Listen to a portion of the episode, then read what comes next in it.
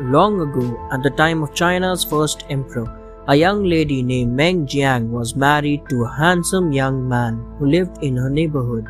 Soon, the government officials announced that the young men in the village had to leave home to build the Great Wall. So Meng Jiang's husband left home to build the wall. Meng Jiang knew how dangerous it was to build the Great Wall. She prayed for her husband every day. Weeks turned into months and months into years, but Meng Jiang heard nothing from her husband and she missed him badly. One night she dreamt of her husband. In the dream, she saw that her husband looked gaunt and he shivered dreadfully in the cold wind. He called out to his wife for help. So next morning, Meng Jiang decided to travel to the construction site of the Great Wall to meet her husband and give him some warm clothes. Meng Jiang weeps.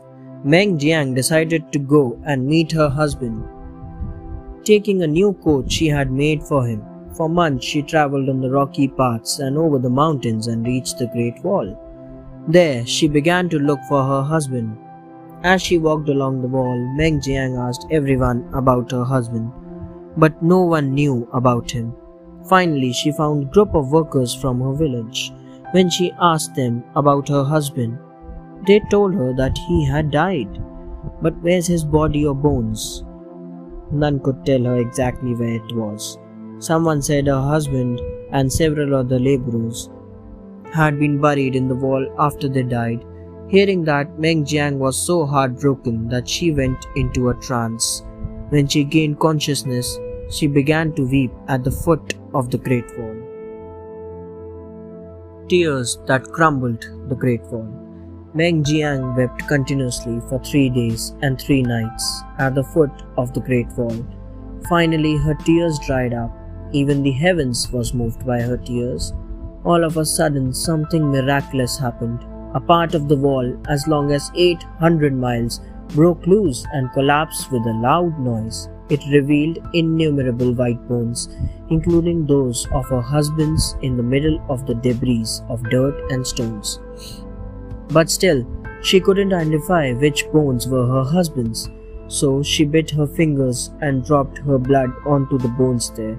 She prayed that her blood would infuse into the body of it was her husband's body. Otherwise, it would flow away.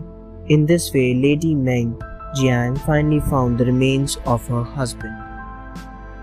Meng Jiang and the Emperor the collapse and the thunderous noise of the Great Wall disturbed King Shi Huang, the emperor.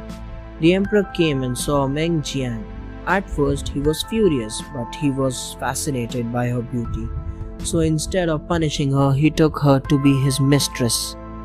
Meng Jiang agreed to marry the emperor on three conditions. First, the emperor should arrange a grand funeral for her husband and bury him properly. Second, a late husband should be given a posthumous title of a high official. Third, a high platform should be built on the sea near the Great Wall, where she could make a sacrificial offering to her husband. Unwillingly, the emperor granted the widow's three requests. But when Meng Jiang got her third wish and stood at the top of the platform, she began to scold the emperor for his tyranny. Then she jumped into the sea. Thanks for watching. Do like, share, subscribe to Sahil Book House.